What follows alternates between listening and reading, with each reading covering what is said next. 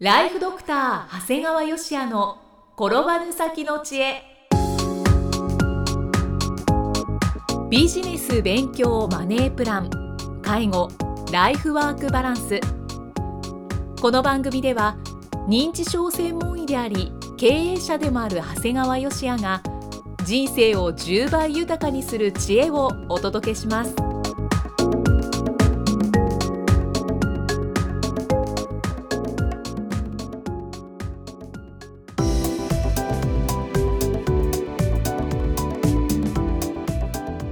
は、生きみえです。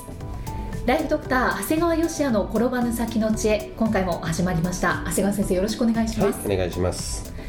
今回は本のご紹介ですね。そうですね、はい。あのお金持ち本2冊のご紹介と、まあ、年金辞退という、まあ、辞退と辞退するの辞退というののお話をしたいと思うんですが、はい。まず1冊目はね山田純さんの「すべてを手に入れた1%の人々はこう考える」っていう本なんですね、まあ、要するに1%っていうのは要するにこうお金稼いでる人の上位1%は何考えてるのかっていうことですね、これね最初にご紹介する本と2冊目の本がすごい共通点があるもんですからあの両方読んですごく面白かったなと思うのね。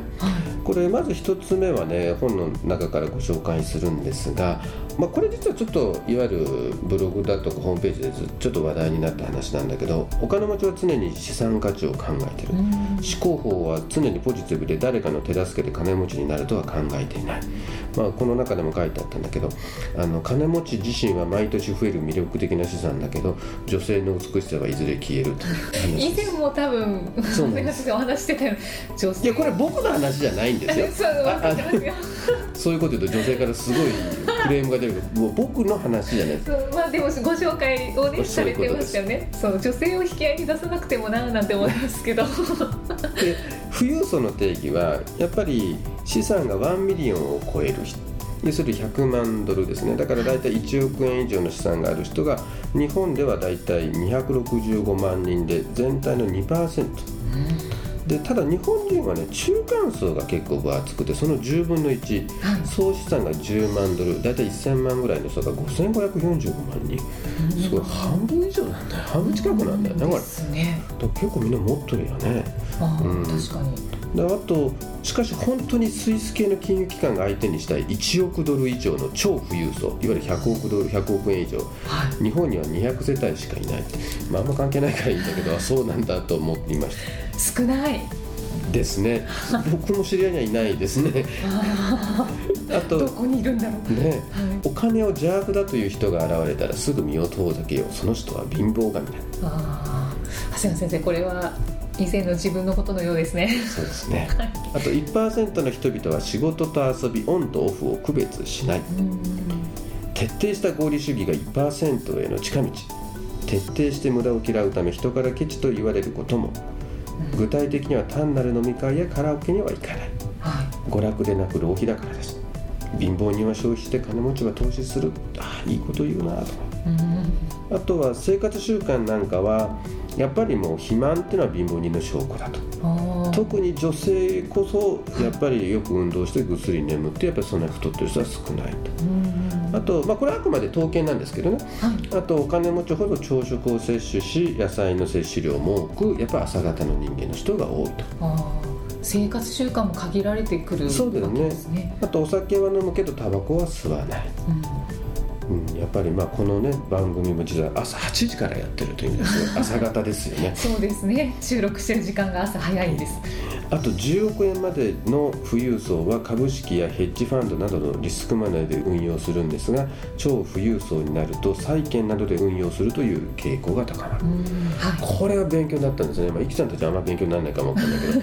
割とある程度僕らの周りでも本当株で儲かっただとか株に投資したとかっていう話いっぱい聞くんだけどそういうことを言ってるうちはまだまだなんだな。とだって10億超えてる人なんて別にそんなリスク取らんでもいいわけよ。うんはい。債券で安全なので 4%5% で回せばさ例えば10億で4から5まで回りゃ1年間で4 5千万だからね。そうですね。だからそんな無理はしないということで、あのまだ株のこと言っとるうちはまだまだやなと思いました。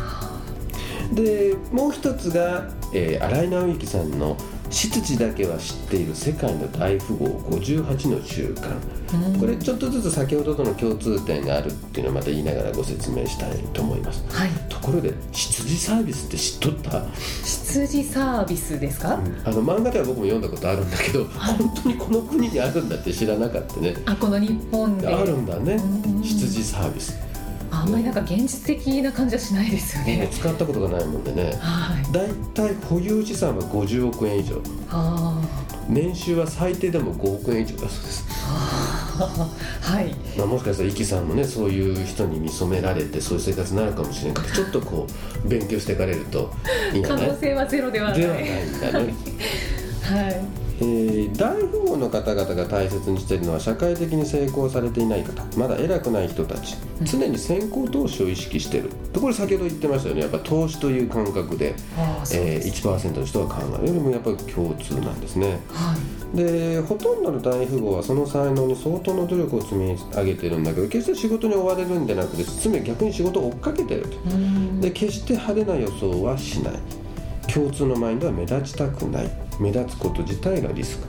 先ほど本当のお金持ちいわゆるこう100億円以上の人どこにいるんだろうと。やっぱそういうもんだと思うね。だから今、テレビにちょっと儲かったぐらいで平気でチャラチャラチャラチャラ出てるってのは僕らがさものすごいリスキーだよね。だから何かあったらどうするのと思うんだけどだから本当に持ってる人は絶対出てこないんでしょうね。なるほど、はい、あと大富豪は仕事と遊びの境界線がはっきりしません。仕事をセットにしたら休暇を楽しめない人は一般人の発想。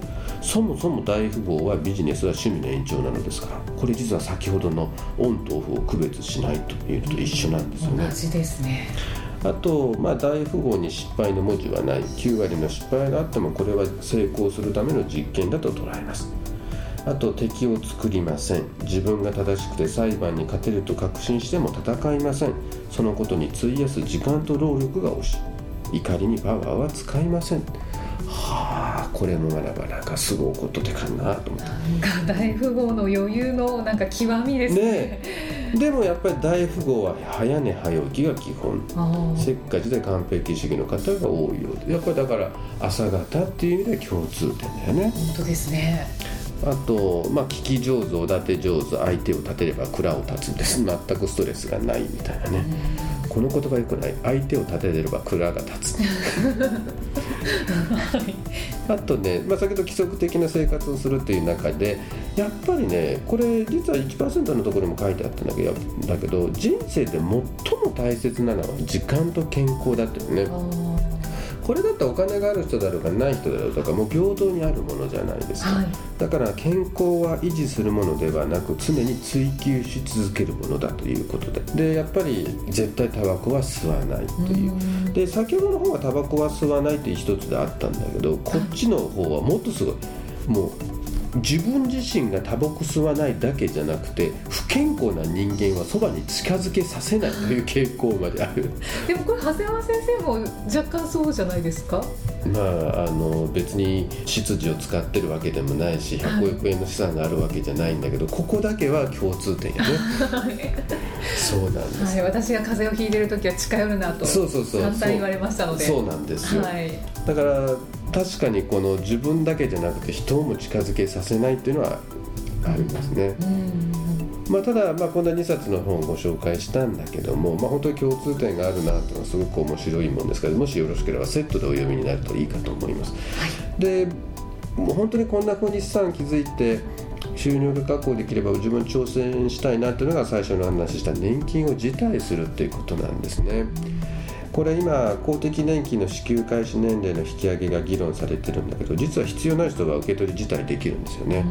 はい、まあなんか昔はね一旦停止するともう二度とダメだったんだけど今は2007年の4月からは1回受け取りやめてからまた必要になったら再開してもいいみたいなんですね。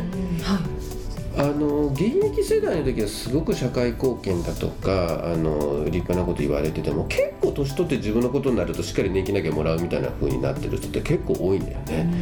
だからあの実際に辞退してる人は2014年3月辞退ではわずか533人。そのうち老齢年金は181人、はい、だからまあ障害年金とか遺族年金を辞退されてる人の方が多くって本当に老齢年金は181人ね。だから実際今受け取られてる方は全部で4000万人いるわけよ。そうなんですね。だから異常に辞退してる人が少ない。だけどさ考えるとね本当に現役時代一生懸命稼いであの資産を持ちもともと資産家でっていう人でもう本当あり余るお金もらってるような人っていっぱいいるはずなんだよねでそういう人たちがなんか気概を持ってね俺はいらないってなんで言えないのかなと思って、うん、まあ、制度ができた時はあの厚生労働大臣だった丹羽裕也さん、まあ、自民党の総務会長もやられた人がその人が辞退をされたそうですね、はい、だからみんな、ね、自分たちの子供たちの将来憂えたりしてるなら辞退するといいのになと思ってね、まあ、僕が厚生労働大臣になった暁にはですね、えー、辞退したいかなと思ってますけどね、はい、まだ予定はないんですけども。まあただあの支給額上位の人1万人が辞退するとそれだけで年間200億から300億円浮くんだってね。ほう結構浮きますね。要するに上位って結構もらってるんだよ。だって僕の周りでもね年金もらってる人でね本当に年間に本当400万とか500万もらう人いるんだよってことはね毎日一生懸命働いてそんだけ稼げてない人いっぱいいるわけですよ、はいはい。まあ、確かに過去にかけてきたからと言われればそれまでなんだけど、うん、なんかちょっとねあのー、本当に自分が一生懸命働いた額より何もしないでも働いてもない人の年金額の方が多いっていうのはちょっと違うのかなという気はしますね。なんか違和感はありますね。ありますね。だからまあなんかもう少し常識的な上限を作っておくとかっていうのは大事かなと思います。まあですからまあ自分自身はなんかある程度資産を持って社会保険に頼らなくても大丈夫という気概を持てるように、えなりたいなと思っています。ただまあちょっとそこにもうちょっとインセンティブを与えるといいのかなと思ってますけどね。あの例えば年金を辞退したら、ちょっとなんかこうバッジを上げるとかね表彰表彰状を上げるとか、ももっと実利で言ったらちょっとこう相続税が安くなるとかね、っていうようなこうメリット、実際的なメリット、えー、社会的なメリットみたいなのがあると結構辞退してもいいっていう方がいるような気はしていますね。なるほどその辞退することをこうフィーチャーするというか。そうそうそう、うんリスペクトするっていうところリスペクトが一番大事じゃないかなと思いますね。うんうんうん、でも確かにその年金を辞退したっていうことでその周りは、まあ、あの人はお金持ちだからね、みたいな風潮が、日本はちょっとこうあるようななんか強い気が嫌味に捉えてしまうっていうところがあるような気がするのでそう本当にもっとその年金自体しましたっていうのがこう話題になって。フィーチャーされるといいのかなというふうに。なんとなくねきっと若い時みんな立派な人いっぱいいたと思うんだけど年、うん、を取って年金とかになってきた時にとにかくもらえるもんは何でも欲しいで負担するもの例えば健康保険の1割負担なんかでも1割の負担で今、まあ、昔はタダだったんだけど1割になると1割になってで文句を言う3割になったら3割になるで文句を言うもうたくさん国がくれるものは何でも欲しい。それでいて出すのは嫌、ね、昔の欲しがりません。勝つまでまでの全く逆なんだよね、もらえるもんなら何でもいただきたいみたいな形になってるもんだから、ん。なんかね見てて美しくないんですよね。うんそうですね。うん、まあ、年金自体のお話を最後の方でしていただいたんですけれど今日はご紹介いただいた2冊の本も、ね、あの奮起させられた方は結構多かったんじゃないかと思います。本当に全く違う書き方でお金の話を書いている、うん、でそこになんか共通点があったっていうのはすごく面白い。最初の方のねなんとか全てを手に入れた1%の人々ってなんかこう結構こうすごい多いすげえって言い方をしているし片方はなんとこう執事。え執事なの？とかいうようなんだしだから結局なんか共通点がすごくあったっていうのが面白いなと思います。ぜひこの2冊の本をセットにして読んでいただきたいですね。すねはい、ぜひチェックしてみてください。長谷川先生ありがとうございました。ありがとうございました。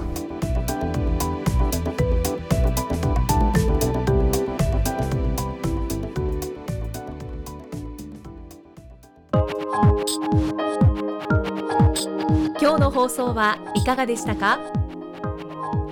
番組ではご感想や長谷川よしあへのご質問をお待ちしています番組と連動したウェブサイトにあるホームからお申し込みください。URL は http コロンスラッシュスラッシュ brain-gr.com